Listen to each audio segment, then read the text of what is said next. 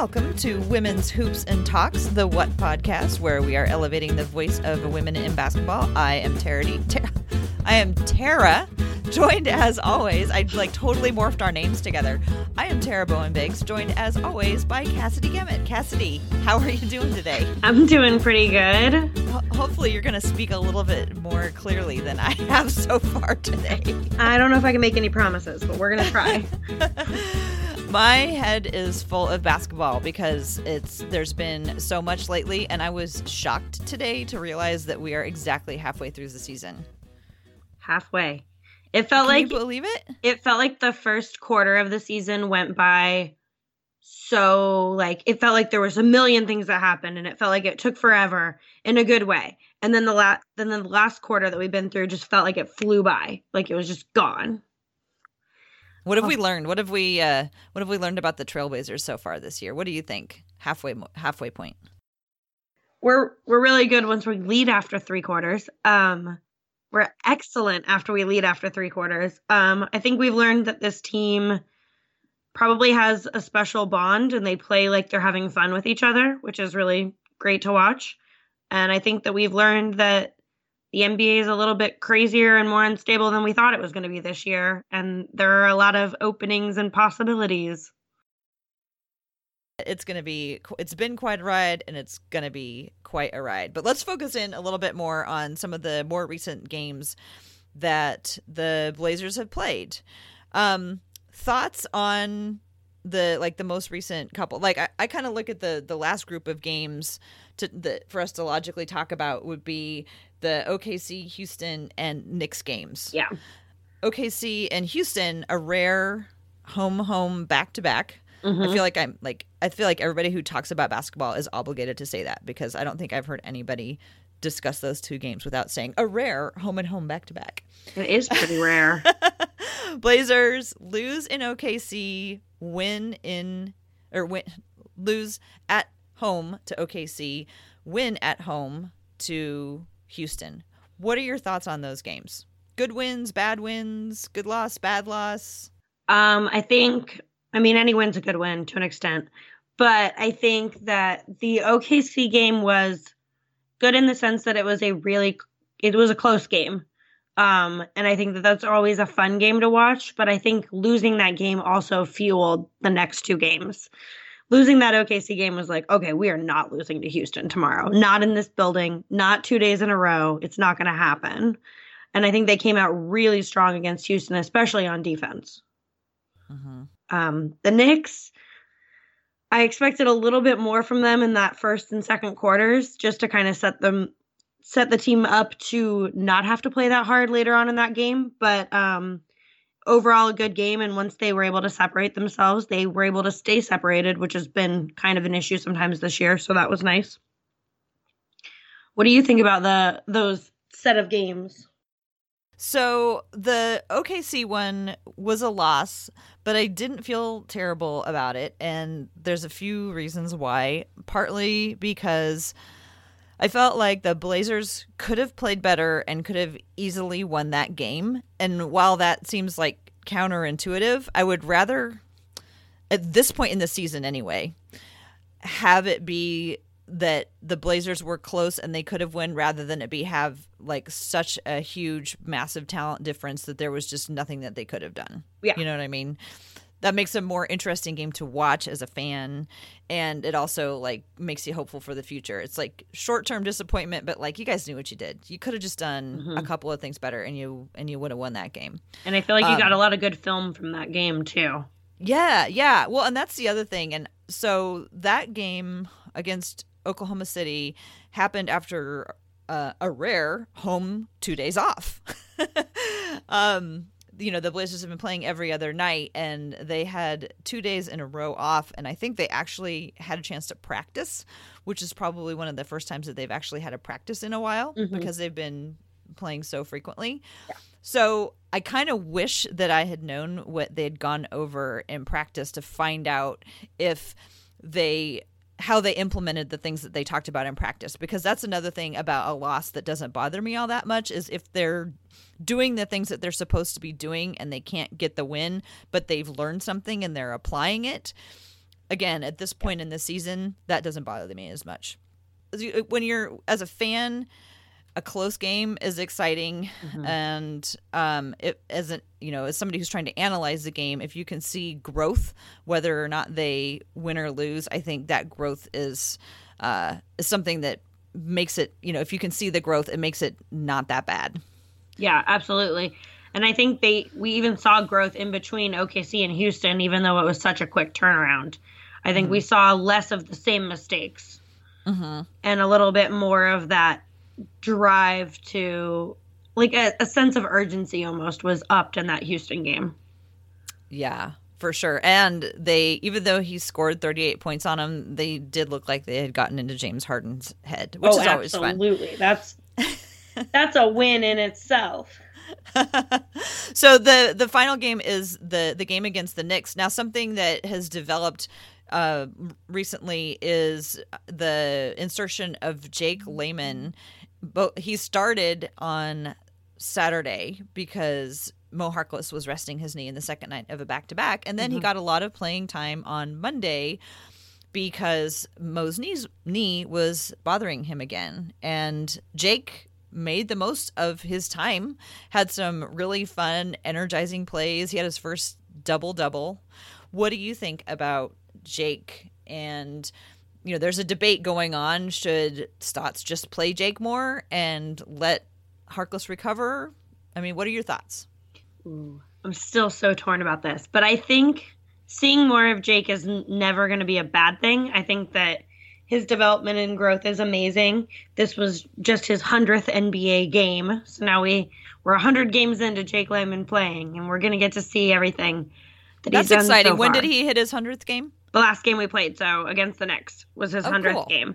Um, I think that I I love watching Mo Harkless play. I love the the plays that he makes that you don't necessarily see on the stat sheet. Those quick moves and things like that. But I think Jake has a lot of that too. And we're seeing Jake develop into such a exciting player to watch that I don't see a problem with letting Mo, you know, feel really a lot better before he comes back, because Jake is a good person in his place. And who knows, maybe Jake in the long run ends up a better place in that rotation. Yeah, it's it's hard to say, and you know, a lot of the conversation around it is like one or the other, and I I mean, I guess Stotts kind of has to deal with that, but you know, Jake has also kind of replaced Nick Stauskas in the lineup as well. Mm-hmm. Uh, so I don't know. I've kind of enjoyed the last like week and a half or so because Stotts has been cha- tweaking the rotation a little bit. You know, we've been seeing more of Seth Curry. We've been seeing Evan Turner in a slightly different role. They're letting Seth Curry handle the ball a little bit more. We've seen that three guard lineup. Like if you consider Evan Turner a guard, yeah. you know, with Dame and Curry and Evan Turner, and that seems that seems pretty effective. Yeah. Um. But as far as Layman and Harkless go, I still think that Layman's, or I still think that Harkless on the best nights, on his best nights, is better than Jake on his best nights. Yeah. And I don't want to say that, like, I don't, I, I, I don't buy into this uh, this whole thing that, you know, Harkless, you know, doesn't, you know, care enough or whatever. I think it's just, you know, he's he's a different kind of player than some of the other players, and it's hard to tell um you know how he's feeling because he keeps everything pretty buttoned up, um but I think on his best nights, I think he's a really really good player, and on his best nights the Blazers are at their best, and I think Jake Layman is a a really great bench solid bench player you know what I yeah. mean, who can come in, give you energy. But I think I still at this point want to give Mo some more starter time, but I don't know, when do you cut it off, right? When do you say this experiment is done? I don't know. And I mean, I don't, I don't know if there's a, a way that you could set a cutoff point, but I think that you can always, why, why do you have to have one or the other? Why can't you pick maybe what's best against your matchup, or mm-hmm. just have that ability to throw teams off thinking maybe they think they're going to get Mo and they end up getting Jake, or vice versa. And so I think that could be a fun thing. But I think as long as maybe, as, I don't want to say frustration, but almost as long as we don't see any frustration and things are still flowing well with Mo, I don't see a reason not to start Mo. Yeah. I don't know. I'm just glad I'm not the coach. And, you know, that's that's one of the things that I find so interesting about sports and, and basketball is that is these hard decisions. Like, mm-hmm. there's it's full of hard decisions, you know? It's whether or not you're on the basketball court having to make those split-second hard decisions, or if you're the coach who's making those decisions, or if you're the G M, right? Yeah. It's full of hard decisions. If it was easy, yeah. you wouldn't get however many million dollars a year. Mm-hmm. Um, yeah, and it's this combination of using analytics and using personalities and the psychology of it all. And there's so many moving parts that involve so many different processes of thought that just aren't even necessarily generally correlated, that you have to think about so many moving parts that are so different from each other. Mm-hmm. Yeah, and no decision is, like, easy, really. Yeah, no. Although I would argue that firing uh, Tom Thibodeau, yeah, like, it was pretty clear to me. Yeah, you mean the Timber Bowl? The Timber Bowls weren't working out. Um, Shocking. Yeah, uh, that I, I'm surprised by the timing of that. I'm not surprised by it happening. I'm just kind of wondering why it happened in January. Uh-huh. And not, I don't know, months ago. Se- right. September. Well, and I, yeah. re- I remember this summer, you know, listening to national writers talking about like, oh, well, you know, Tibbs will be gone by the end of the season, but they'll let him stay for the whole season because why would they get rid of him? They paid him so much money. Oh, he'll, he'll be there. He still knows how to coach. He's still a good coach. And I'm just like, I feel like players have gotten to a point where they realize they don't have to respond to someone screaming at them yep. or they just don't respond to people who scream mm-hmm. at them when they look around the league and see other coaches, you know, not yelling and screaming yeah. at their players. I think there was like a, sh- there, it'd be interesting to really dive into this, but I feel like there's been a massive way in which coaches coach, especially at the N B A level, because we've reached to this point where it's like, yes, we're all adults. Yes, we're all professionals. And so there's got to be, and players make more than coaches. So mm-hmm. there's got to be a level of working together versus someone just telling you what to do, because that's just not going to work. It, if you couldn't, if Terry Stotts wasn't the coach of the Trailblazers, and they also couldn't have Popovich. Okay. Who else would you, do you think would be a good coach to fit with the Trailblazers right now? Um, Mark Jackson. Oh, really? Yeah. Wh- why do you say that? I think Mark Jackson's really good at handling teams that have that cohesion where they're working together. Because I think that there probably is a certain level of difficulty when a team are close friends where you have to let people know that they need to they need to speak up for themselves, and they need to be able to tell, especially their friends, but especially their teammates, when things are and are not working. And I think Mark Jackson is really good at dictating that, because I think we saw him do that with the that Warriors team. Uh, and just I think he is a coach that respects his players, and I think that's the kind of coach that this locker room would need, and I think that they have it in Terry Stotts, but I think Mark Jackson's another player, or I mean a coach that does that. Interesting. Yeah, I don't know uh, enough about him. I just like Rick Carlisle. Yeah, I do like and Rick I kn- Carlisle. And I know that, you know, Terry Stotts came from that tree, so it probably wouldn't be uh, a, a big adjustment period, but I think that's a really interesting idea of somebody very different from outside mm-hmm. the, the I, I don't know if Mark Jackson is from that coaching tree or not, or if he don't just kind of forged his own way, his own path in there. Yeah. Interesting. Well, one last thing to talk about before we go on to our last topic. Noah Vonleh was in town with the New York Knicks. He had himself a really nice night. Uh, what are your thoughts on Noah Vonleh and, and Portland? Should they have kept him around? What do you think? I miss Noah. I do. But I think I, it's, I almost feel like he wouldn't be playing to the level that he's playing now if the trade didn't happen. And so I feel like we're seeing a Vonleh that is like re-inspired after everything that happened. But of course, I'd still love to have him on the team. But I think that for his own growth as a player, him making that switch really helped him. And so I think maybe we would have a different Vonleh if we had kept him than we're seeing now. Yeah, I think that he, you know, th- there's there's the fact that he, you know, started all those games. So he did have an opportunity to play. But I think that the the role that he was playing was very different than the role he's playing now. He has a bigger role. Oh, yeah.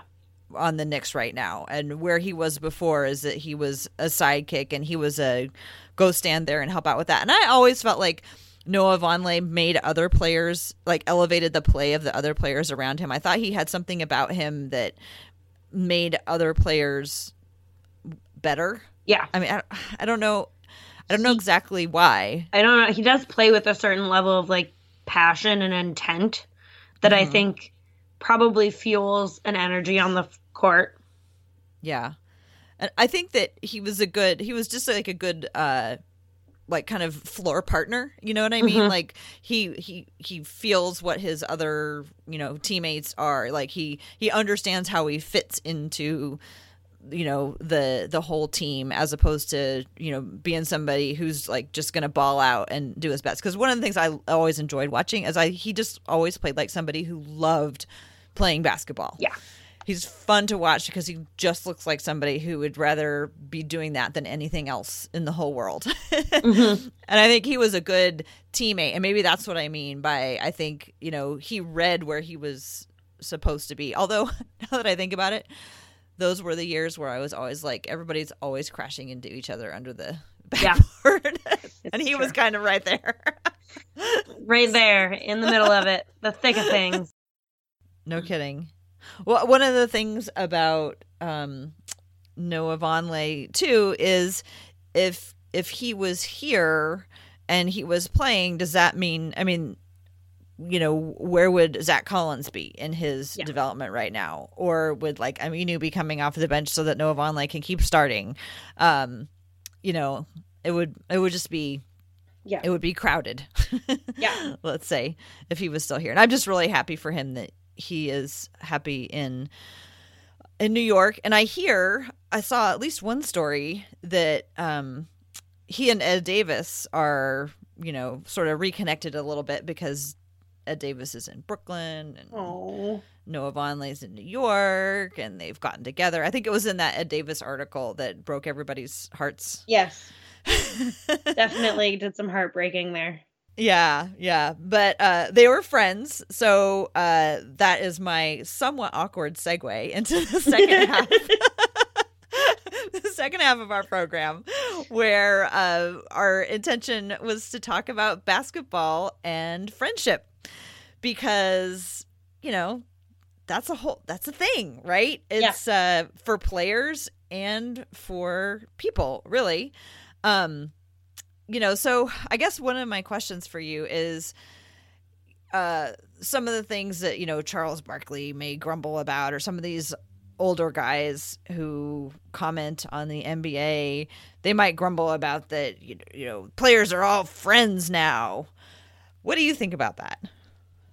I think players have, I think there's always been, maybe there was more intense rivalries, but I think players have always been friends. I mean, if you look at Isaiah Thomas and Magic Johnson, that wasn't, you know, uh-huh. recently. And they were real close friends. And I think maybe they did open the door to everybody else being closer as friends in the N B A. But I think I think it's a good thing for the league. I think it makes the league fun. I I understand wanting more of the rivalry, but I think that you also want to play just as well against your your friends, if not better, just like you'd want to play super well against siblings. So I think it makes the league more fun. And I think it makes the off the court part of the league a lot more fun. Mm-hmm. Yeah. No shortage of entertainment there. Yeah, absolutely. I mean, Dwayne Wade commenting on LeBron walking into the arena with a glass of wine, just being like, this is the this is the LeBron James I've been waiting for. And it's it's wonderful. I I think it's great. I think the fact that banana boat as a phrase has worked its way into yeah. our vernacular is such a glorious thing. And one, you know, so the, you know, the banana boat photo that was taken with LeBron and Chris Paul and Dwayne Wade. And I don't think, I think it was Dwayne Wade wasn't even in the picture or anything, mm-hmm. but anyway, it was, it, it symbolized the friendship of these three mega stars. And I think we're transitioning in our society to a place where, you know, love and friendship is now seen as a sign of strength and yeah. not weakness. And for these three top athletes to have this whole phrase, you know, the banana boat, and for have it to mean like, you know, the ultimate really powerful friendship. I mean, yeah.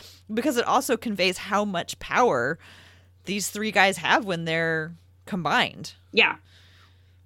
Definitely. And it, it it's funny how many great like classic things have come and come out of N B A friendships, like the three goggles that were so uh-huh. popular in Portland.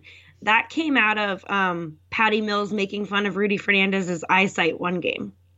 Oh, is that that's right? What the, that's what I've. That's what the rumor is. Is it was uh-huh.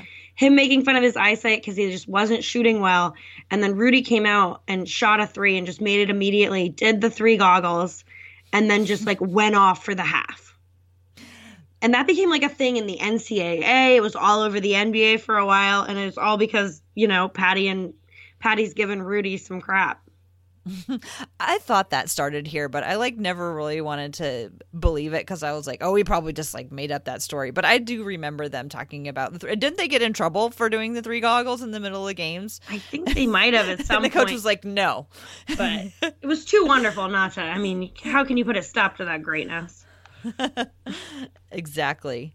Yeah, there's, uh, you know, just I mean, even just within the Blazers now, there's the the Dame and C J friendship mm-hmm. that um you know makes the whole storyline about whether or not C J is going to be traded extra interesting. Yeah, you know, because basketball is a business, but it's a business where, you know, made up of players who mm-hmm. are people and have and have feelings.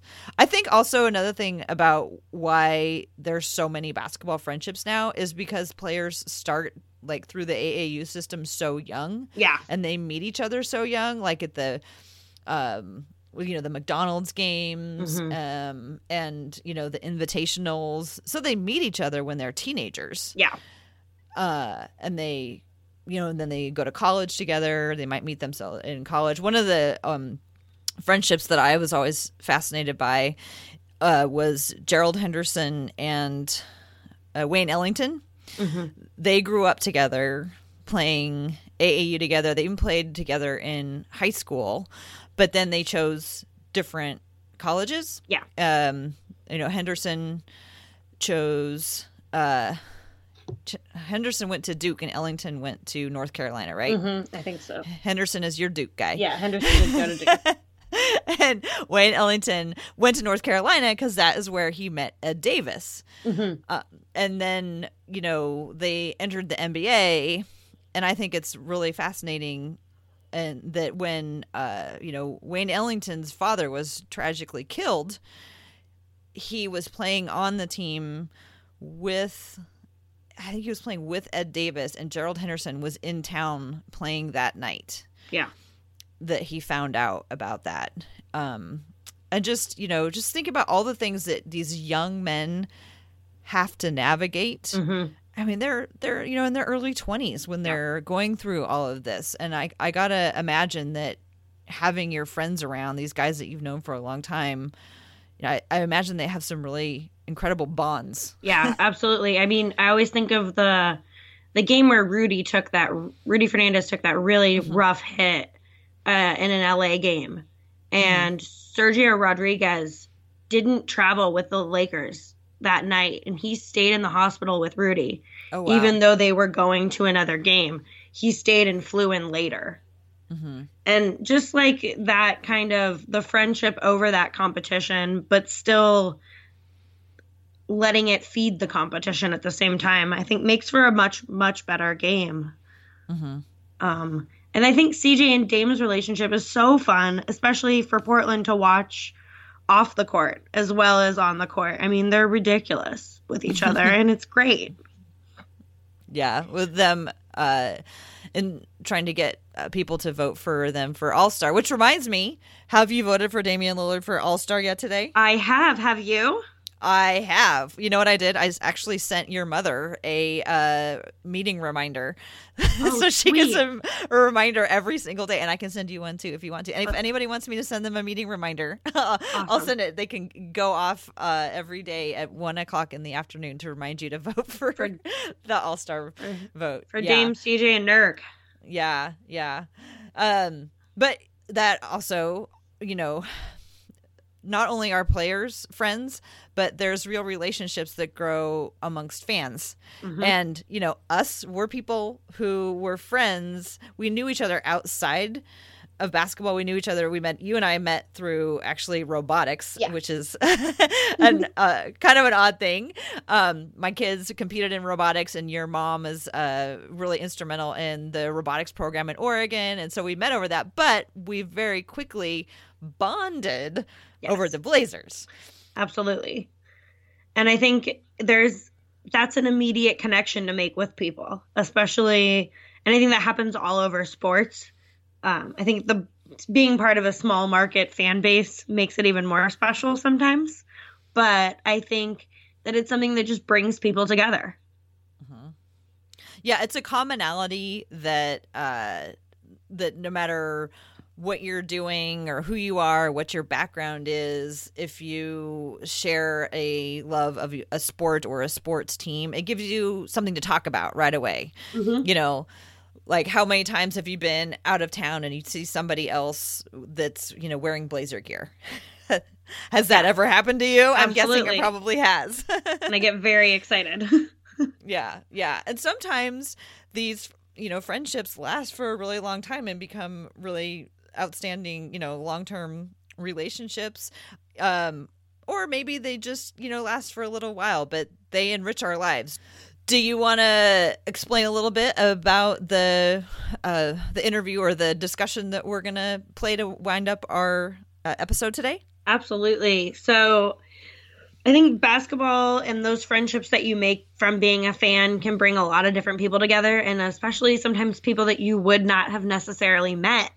And we got a chance to talk with uh, Susie and Arinze about their friendship. And I think what's super cool is not only just how close their relationship is, but their age difference between the two of them is pretty significant.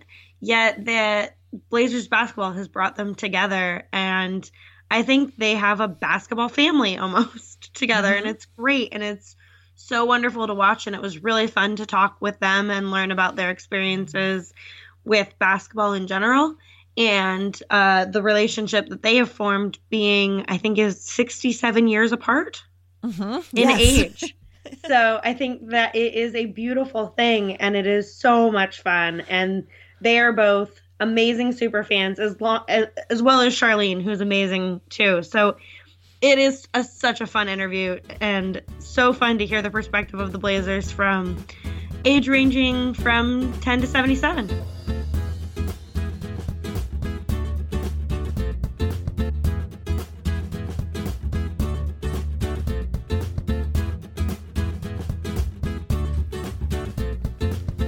Hello, my name is Arinze McGee. Hi there, I'm Blazer fan Susie. Hi, I'm Charlene, Arinze's mom. Awesome. So could we start off by hearing from each of you what your earliest Blazer memory is? Well, I can start because I've got the earliest. I went to the very first game in October nineteen seventy. It was the most exciting thing I ever did with the Blazers. My first memory, um, I'll probably say the first thing I can remember was working um, over the summer to save money and being at the first game at the Motor Center. I was so excited. How about you, Arinze? What's your first memory? That's hard. That's hard. That's hard. Pick one. Actually, while you're thinking, I'm going to ask Cassidy because she has been going to Blazer games since she was, since her mom was pregnant with her. Yeah. Wow. Um, I cannot remember my first Blazer memory, but I do know that my, some of my first words ever were "Go Blazers." Then I said high five, and then I said mom. So definitely a diehard fan, and I remember really young going down to the court and meeting Bill Walton. And I think I was probably about two or three. And I also got to meet Clyde Drexler at the time, so that was pretty great. Did you think it won, Arinze? All right, Titus, uh, I guess. Man, uh, oh. When we beat the Warriors and Dame dropped fifty-one. That is a good memory. Yes. I like that one. Awesome. Well, what we're here to talk about today is basketball when it's more than just basketball, and friendships and relationships that develop um, out of basketball. And one of the things I think is so great about the people that we have around the table here today is there are There's a wide age variety between all of us, but we all have the Blazers in common. Now, Susie and Arinze are some of the biggest Blazer fans around. Oh, and they're giving us each other a high five right now. Awesome. Um, so could you two talk about how you met and how you became friends? Well, I met Miss Susie at my fourth birthday. And how did she end up coming to your fourth birthday party? That my mother will explain. So it was six years ago. Um, I got off work and walked into Stanford's happy hour. And there I saw the Golden Girls. Um, and Miss Susie was part of the delegation. Um, and my coworkers like pointed him over because they knew that Arinze was a big Blazer fan. Literally, I think he was birthed as a Blazer fan. Um, and they're like, look, well, look over there. And I went over and I saw the Golden Girls, started talking. I'm like, can you please come to his birthday party? Because, of course, it was a Blazer themed party. And Miss Susie, we literally just bonded over that. And Miss Susie shows up with a Blazer autographed basketball with the whole team, different Blazer collectibles from over the years. And the relationship was formed after that moment. So Stanford happy hour. Awesome. We'll have to head there next. Yeah, that's that's where we're going after this, for sure. And we're going to go find our new, our own Golden Girls set. Oh, my God. So excited. Charlene, you mentioned the Golden Girls. And uh, Susie, I would love to hear you talk about uh, what who the Golden Girls are for people who don't know. Well, uh, the Golden Girls are the Golden Girls who love the Portland Trailblazers. And we got the name. Um, you want to know the names of the girls? Well, we have Georgia Muller. We have Brenda Nelson, and we have Virginia Burke, and myself. Mm-hmm. And how did you come to be? Well, we all had been boosters, and and we got seats, and we took a trip. And our first trip, I'm pretty sure, was Memphis, Tennessee. And um, uh, when we got off the plane, we're standing down there trying to gather our bags and stuff. We didn't know where to go, how to, I mean, we just... we're lost. And we asked one of these guys, how can we get a taxi to get to the hotel we're supposed to go to? And he says, well, just follow me. And he led us out. And there was a cab. And then he said, excuse me, girls, can I tell you something? I said, sure, go ahead. And he says, you remind me of the Golden Girls. Aha! We have a new name. And from that moment on, that's what we've called ourselves. And how long ago did the Golden Girls come into existence? The Golden oh. Girls who love the Portland Trailblazers. Right, right. Full name. Um, I, I, I'm going to say it was a little, uh, probably, let's see, probably when he was three. Mm-hmm. it, mm-hmm. uh, we were members of the Booster Club. And uh, like I said, it just got a little too political, and we wanted to have more fun. And so, and uh, George's husband passed away, and uh, so she joined our group. We started off with just the three of us. Brenda, myself, and um, Virginia. And then Georgia, we invited her to join us when her husband passed away. So uh, we we we've had such a great time, great time.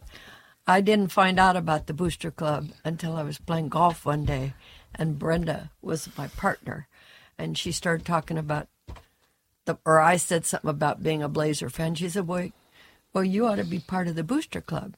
I said, "Booster Club? What Booster Club?" I didn't know about the Booster Club, so I joined. Now, Arinze, how long, so you've known Susie since you were four years old when she came to your birthday party. Have you ever been to a game with Susie? Hmm? Have you ever sat together at a game? I don't think so. I don't oh. think we have. We always see each other, though, after the games. Yeah. Okay. So you you and uh, you and Susie are not exactly the same age. Um, but you met through through basketball. What's something that you really love about basketball that keeps you, like, interested in the game and interested in keeping coming? I just like competitiveness. That's why I like Draymond Green. What? He's a competitive guy. Mom is rolling her eyes. Are you talking about the Blazers? Yeah. Like, if he wants to fight, then it's what it is. Oh, that's the thing. We're talking I... about the Blazers. Stay focused. That's the thing that I like most about basketball, competitiveness, and and sometimes when it gets out of hand, the fights. It's really entertaining. Do you play basketball yourself? Yeah. What position do you play? I could play any position, but I usually play power forward. Is that your is that your favorite position? No. What's your favorite? I call myself a point forward. A point forward. Okay. I don't like Draymond Green. Sorry. How about on the Blazers? Who's your favorite Blazer? I don't talk about that. Oh, you don't want to pick a favorite? Can't talk about it. Do you say, who's your favorite? I can't talk about it. It must have... be Damian. Come on. No? Do you have a favorite former Damian. Blazer? Because you don't, you don't want to, like, curse anything now, but do you have a favorite former Blazer? Because now they're not on the team, so it'd be okay to talk well, about Lamarcus Aldridge and West. Uh, I knew that. Okay. Yeah. I don't like um. Yeah. Oh, sorry. I'm still salty. For Let's that, explore but... that. Yeah, because his mother had cancer. Have some sympathy for the guy, and then he wanted to go back home to have all, to do all these things. And now you're mad at him. Sure.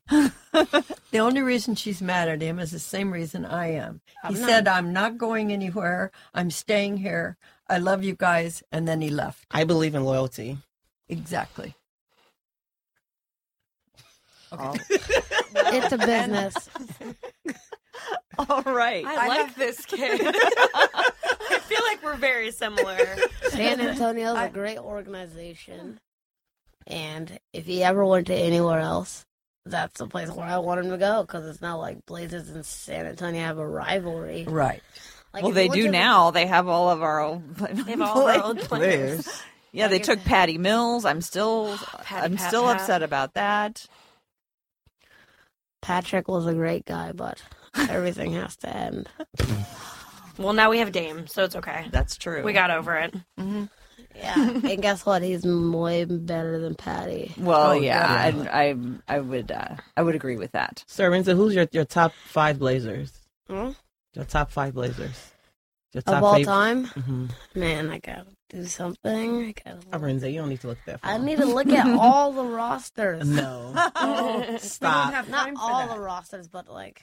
How about this? When we, Before we got started, you were really wanted to talk about last night's game against the uh, Golden State oh, Warriors. Yes, yes, yes. Let's yes. talk about how you think the future of the Blazers looks right now.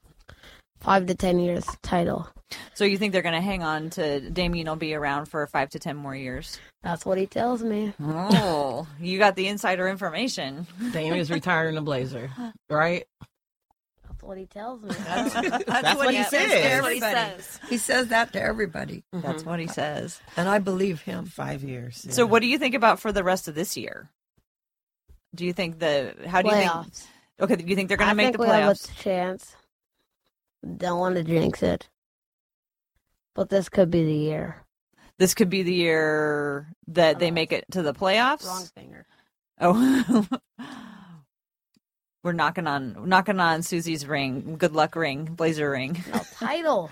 Oh, is that is that a seventy-seven ring that you're showing us? It might be. I, I I've had it forever. I can't remember where I even got it. Hmm. Is it a title ring? He remembers. No, Bill Schonely looks way more different. His, oh, okay. His is his finger's really big though. I, I have to tell you one story. Please do. Okay. Okay. Uh, we're buddies, and he loves the Blazers, and I love the Blazers. And I was telling him, well, someday you have to come over to my house because my whole entire garage is decorated. Inside my, you come in, I have a bathroom on the first floor. It's head to toe decorated.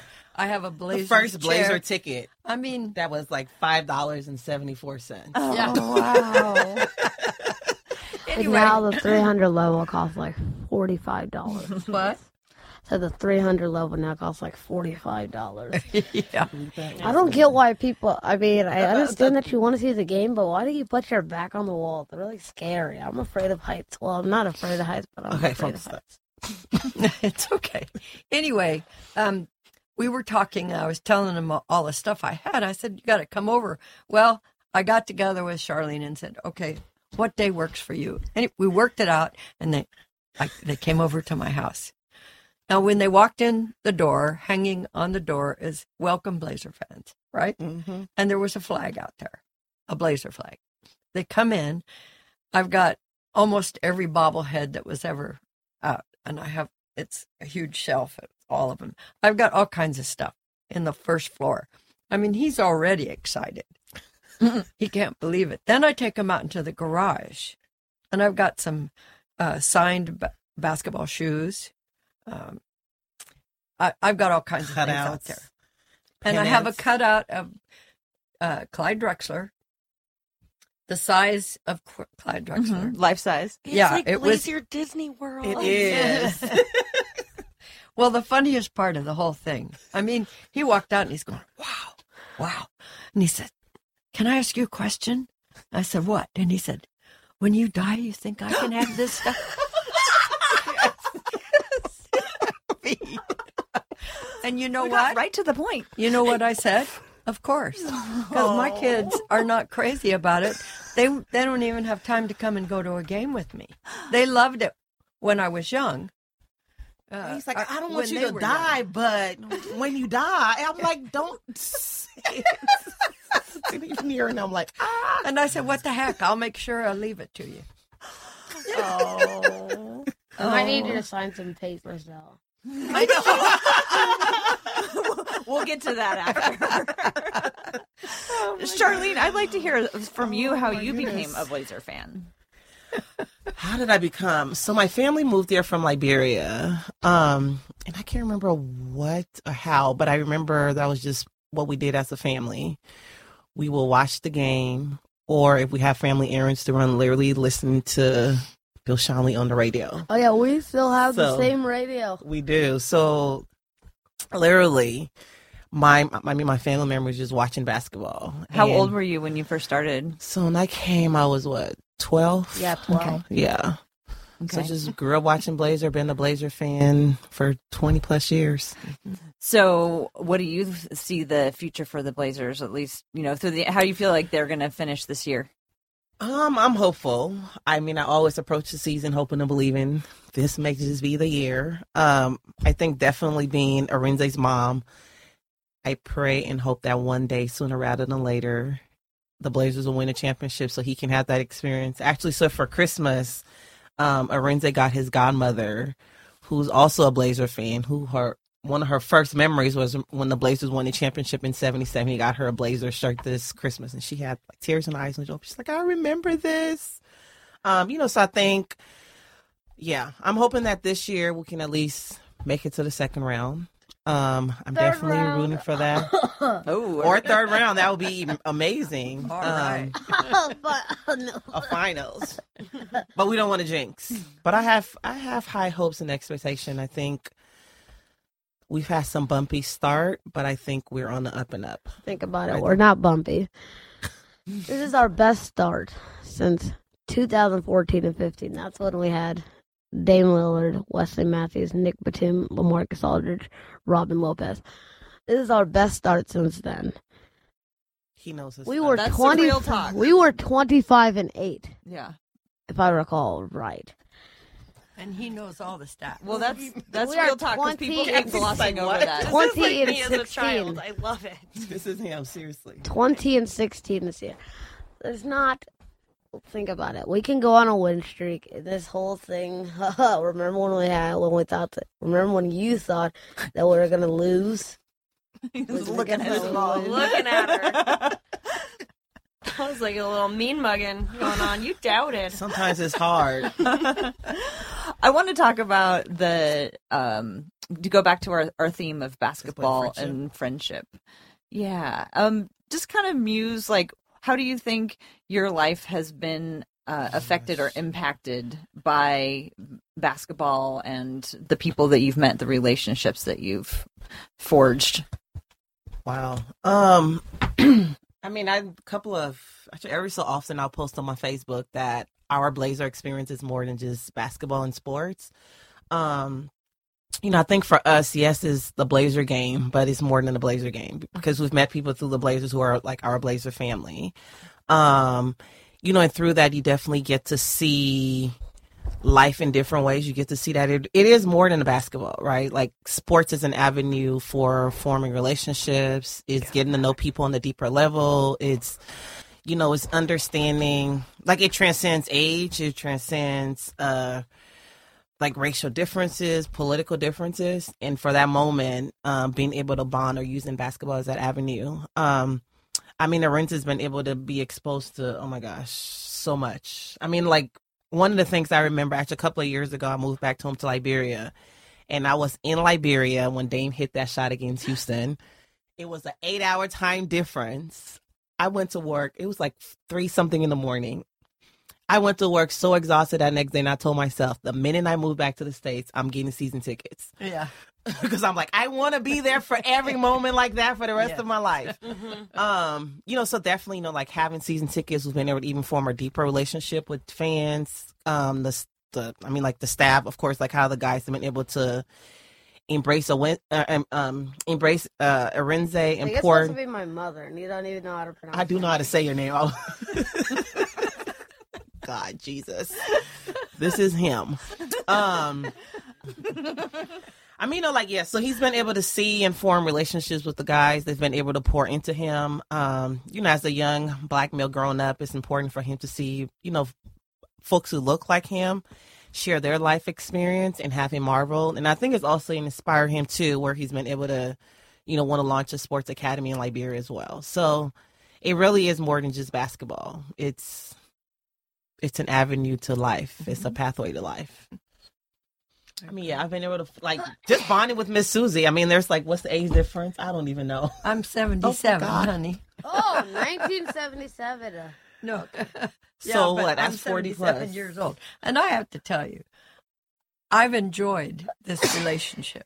I I feel blessed that she asked me to come to his fourth birthday. I, I look for him. I, I'm thrilled. When I'm walking out and somebody comes up behind me and gives me a hug, it's this guy. Uh, and have been able to measure each other to track each other. How oh yeah, we've been tracking. Yeah, he's taller. Tall. He's taller now. At ten, he's crossed the mark. I went through this with my kids too. They could hardly wait till they got. But I, I tell you, recently I had a birthday, and the birthday was the day after the or before the game on the nineteenth, and.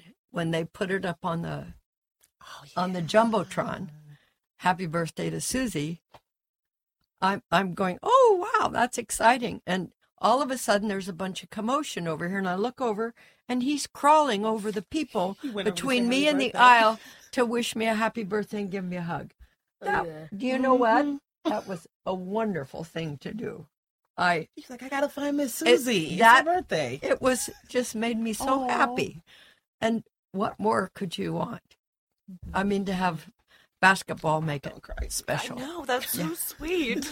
I love it. I loved it. It's bigger than basketball. Mm-hmm. Yes, yes, yes. And rumor has it, you got a pretty cool chance to be on the court this season.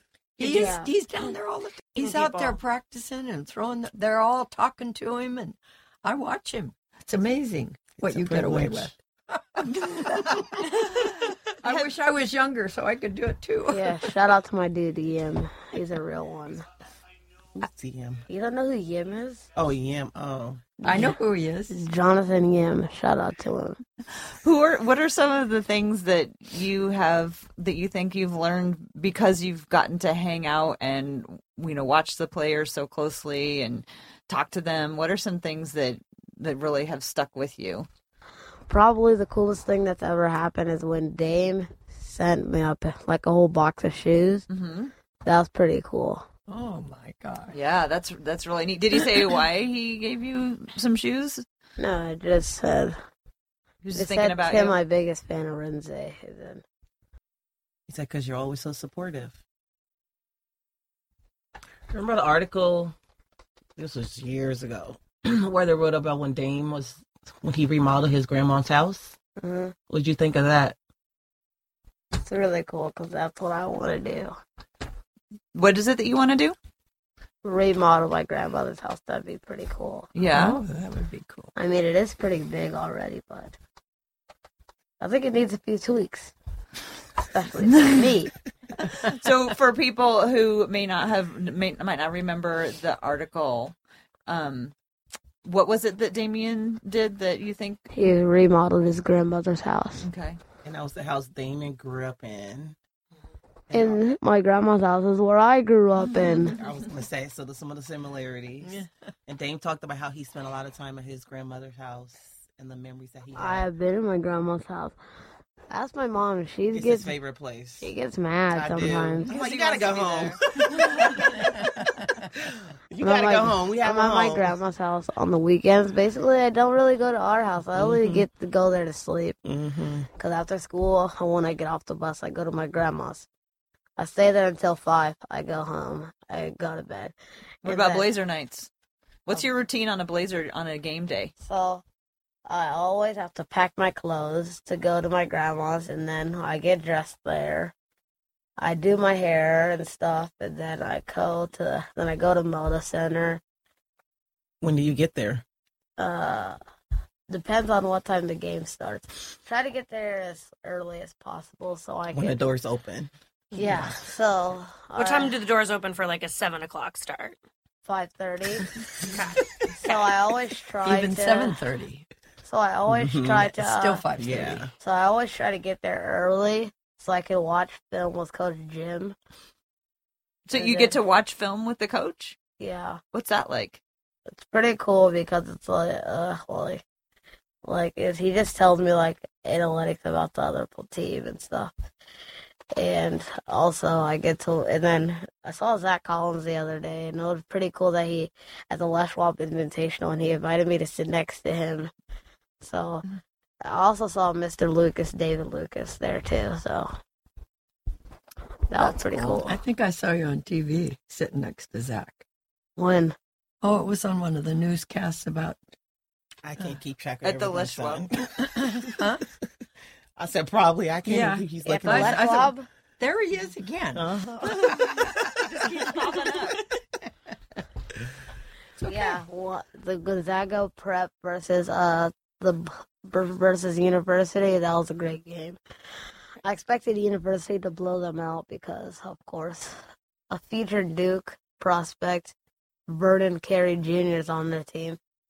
I don't get what they feed these kids these days. Like he's he's six ten, and he has like a LeBron build, and he's a senior in high school. I know. I wonder the same thing. Like, and I also saw Scotty Barnes. He's. Did you see um, Scottie Pippen there? I did. I saw him, there. Draymond, Kenyon Martin. Everybody was there because the uh, both the gold, yeah. Well, so there's a bunch of players who have dads who are N B A or former N B A players. Yeah. Also, the Warriors were in town. Yeah, so they just came, and then Jimmy Butler was also at the Les Schwab Invitational. Sorry, Jimmy Buckets, but we're gonna ruin your. We're gonna crush your dreams tonight. All right, I'm so glad. I keep on forgetting that he plays for the seventy-sixers because I was like, Because I was like, why is he, do we play against the Timberwolves tomorrow? I looked at, like, the booklet that they always give you before the games, and I said, oh, Philadelphia. I wonder why. Maybe he has a friend who plays for Philadelphia. Because I was really confused because sometimes I just, tonight, I wouldn't have even known who we're playing against if I hadn't uh, if I hadn't looked at the program. I don't even look at the schedule usually. I just because you read that program, you just show up. You read it when you get there. We have all the programs for the last uh-huh. two years. So Arinze, I have. I, oh my God, I, I was the only one. Like, what am I oh, gonna I do with all the? I know I have them all too. So keep collecting them. Okay. Yeah, yeah, just keep going. Okay. you can you can leave them to Arinze when you're done. Golden Girls were in it once. Okay, wait, I have a question for you, Arinze. Do you ever, so if you were, if you had a friend who like really wasn't into basketball, but you thought, oh, my friend would really enjoy this. He's not my friend. Or he or she is not well, stop. What if, what would you try to, what, what would you say to try to convince someone that basketball is, is cool and worth following? Look at me. And then you see that basketball is really cool. It, If you always need something to do when you're bored, basketball. You mean you can play it? You can grab a basketball and go play it? Mm-hmm. What can they learn from basketball? Leadership and teamwork. Mm-hmm. Perfect. Turning it to you, um, Miss Susie and Charlene, how about things that you have learned from basketball over the years that you would maybe tell a friend who wasn't into it, but you really think that they might enjoy it? Well, the teamwork is what I love the most. And to see people who, short or tall, mm-hmm. will give their all and go for it. And there's nothing I love more than to... Uh, the only people I get upset with on the basketball court is people I don't think they're giving their all. When they give their all, I stand up and start mm-hmm. throwing kisses out there. I love it. Love it. And people that don't want to take the time, and there's a lot of them that don't, to follow basketball, they're they're losing out on something really special in life. Mm-hmm. That's my opinion. Mm-hmm. Best I mean, sport think, in the world. I mean, I think basketball and sports in general, um, you know, I mean, it's that cliche saying of teamwork makes the dream work, you know, because it's, there's only so much Dame can do, right? But if you combine the skills and the points of Dame, C J, Nurk, right? That's how we're able to get to one hundred fifteen oh, or whatever. In the bench. Wait, in, wait, the bench. in the bench. Time out, time out. After, well, I please name every single Blazer player. Sure. And I think I can name what college they went to. Okay. All right, you ready? Mm-hmm. Number zero, Damian Lillard. Weber State. E is from Oakland, California. Number one, Evan Turner. He went to Ohio State. Of course, he is from uh, he is from Chicago. Uh, number two, Wade Baldwin the fourth.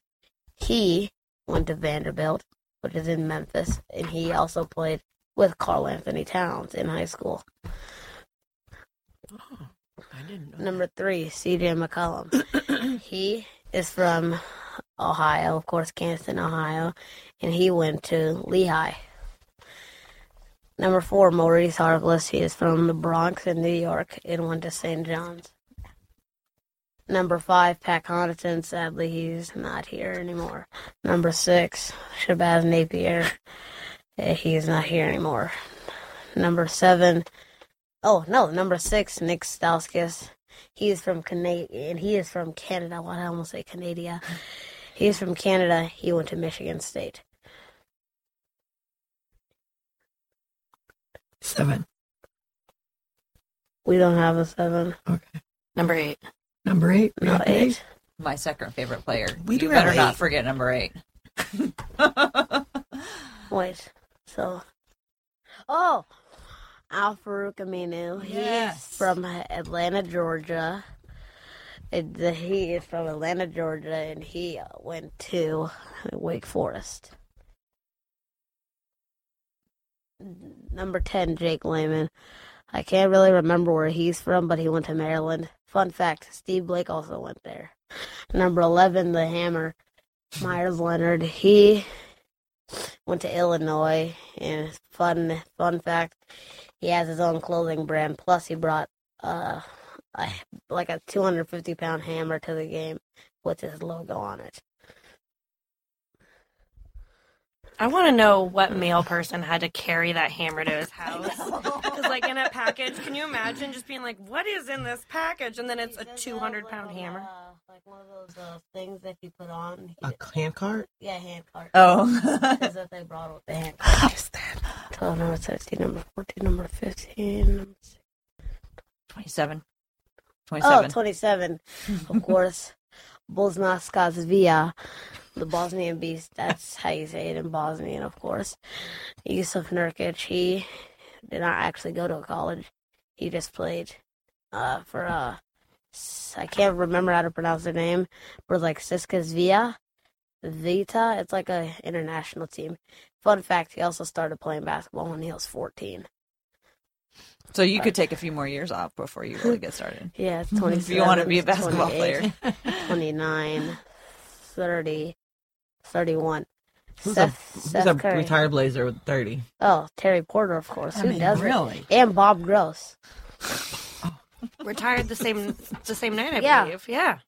I was there that night they retired those numbers. You were very correct.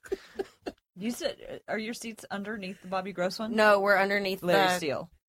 No, Clyde. I'm under Larry Steele. We're underneath Clyde. You're underneath Clyde. Okay, so, thirty-one. thirty-one, S C thirty-one, that, that's what I like to call him. Seth Curry, the better Curry. He is from Charlotte, Car- He is from Charlotte, North Carolina. We didn't, and, we skipped uh, over number twenty-two. Number twenty-two? My very favorite of all Blazers. What's number twenty-two? Oh, Clyde Drexler. Clyde the Glide. Clyde the Glide. Well, I didn't know that we're doing retired. Well, you're going to talk about Pat Connaughton. You're going to talk about Clyde Drexler. They're new, newerly formal. Oh, my bad. All right, okay. Number nobody. Is that as Wait, they go? Number nine. My boy Gary Trent Junior Oh. G. Trent. Sorry, Gary. From oh. Minnesota. He went to Duke University. He's a Blue Devil. He's a part of the Brotherhood. Number twenty-four. Are you a Duke fan, too? You two okay. can talk oh my later. God. Oh, we're about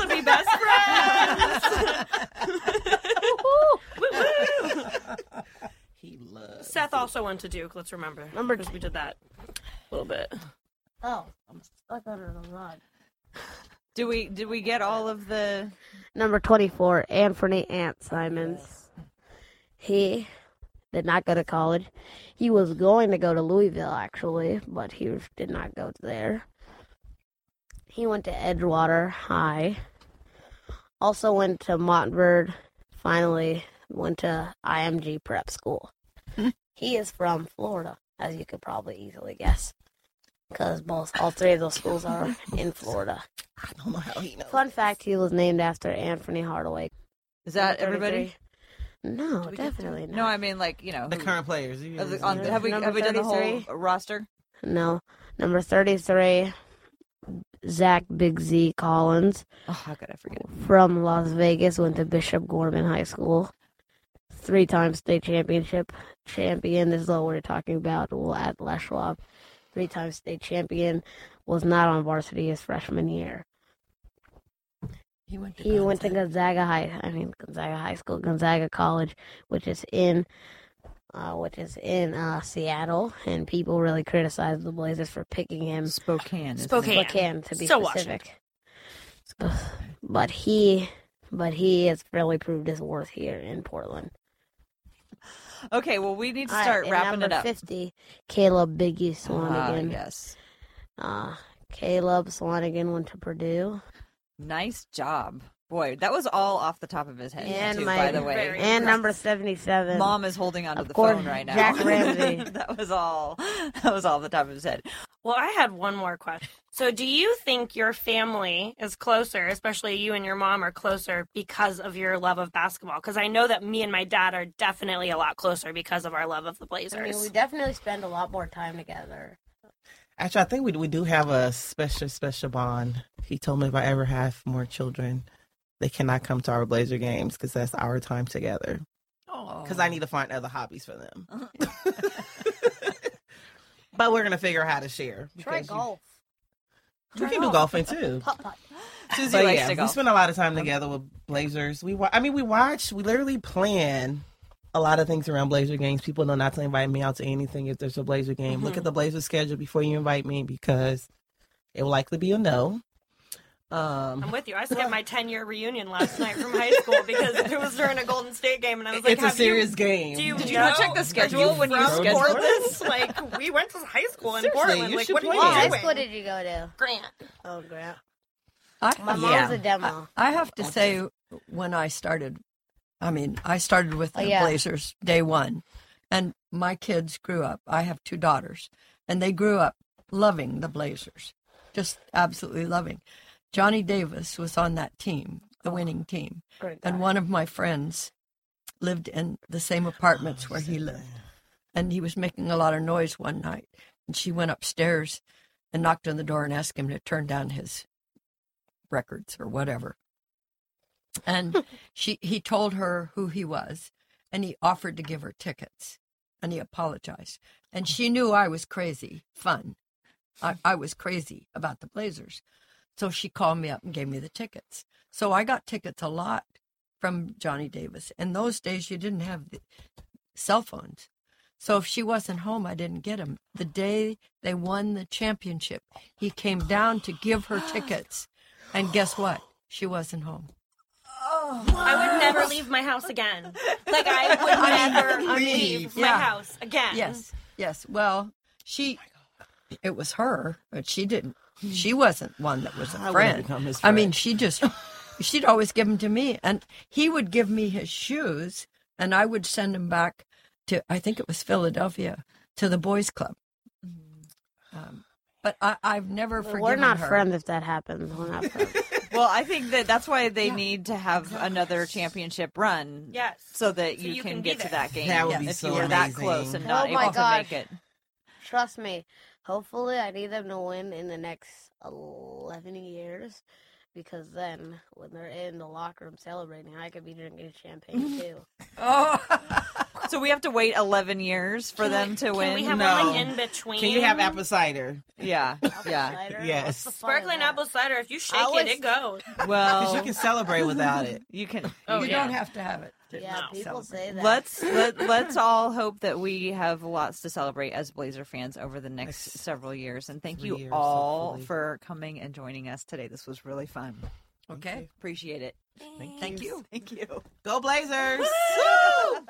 Well, our thanks to Arinze and Susie and Charlene, who were so gracious to come and talk to us and share their stories with us. It was just a pleasure to sit and listen to them talk. And I'm telling you, we got to have Susie back. We got we should have them all back on. Yeah. But Susie went to the very first Blazer game in Portland, and I don't know if she's missed many over the years. And she has so many. I w- no. She and I were just like talking in the coffee shop before we even got started, and she had told me like five other amazing stories. So I, I could listen to her talk for years. Like, yes, just audiobooks for forever of just Susie's stories. Right, exactly. And Charlene and Arinze were so great. And, you know, I want to hear more. Um, Char- Charlene brought such an interesting perspective, having, you know, come to the country when she was twelve and bonding over sports with her family. I was like, mm. oh, now that I re-listened to it again, I'm like, oh, I want to explore that more and find out more about how families bond over uh over things like sports. Anyway, that's going to do it for this episode of Women's Hoops and Talks. I can be found on Twitter at T C B Biggs, and you can find the podcast at Hoops and Talks on Twitter. You can find the podcast in the Blazers Edge podcast feed. If you like it, please subscribe. And oh, a reminder that Blazers Edge Night is coming up. So if folks are feeling inclined, they can purchase and donate tickets to uh, uh, kids and their chaperones who might otherwise not be able to attend games. You can find information about that on blazers edge dot com. Cassidy, why don't you tell folks where they can find you and take us out of here? You can find me at Cassidy Gamet on Twitter. And then I think we're all going to be meeting up at the McMinimums on Broadway uh, this coming Sunday, the thirteenth of January. Yes. Uh, have a good night and go Blazers. All right. Thanks. Ooh, thank you for remembering the what? Yeah. Meet up. I totally forgot about that. Awesome. That's All so right. exciting that that fan found us from Minnesota, isn't it? I know, I know, and everybody's so excited. She's going to be so popular. I know, I, I know. keep, every time I wear a Blazer sweatshirt, somebody at uh, at work, one of our customers is always like, oh, are you a fan? And they'll start talking to me. I've invited so many people, so I hope someone awesome. shows up. That's awesome. Yay, yay, yay, yay. Okay, cool. Okay, well, thank you so much, Cassidy. I really appreciate it. Yeah. And um, I will let you know when this is done. Awesome. Talk to you later. Have a great night. Bye. You too, bye.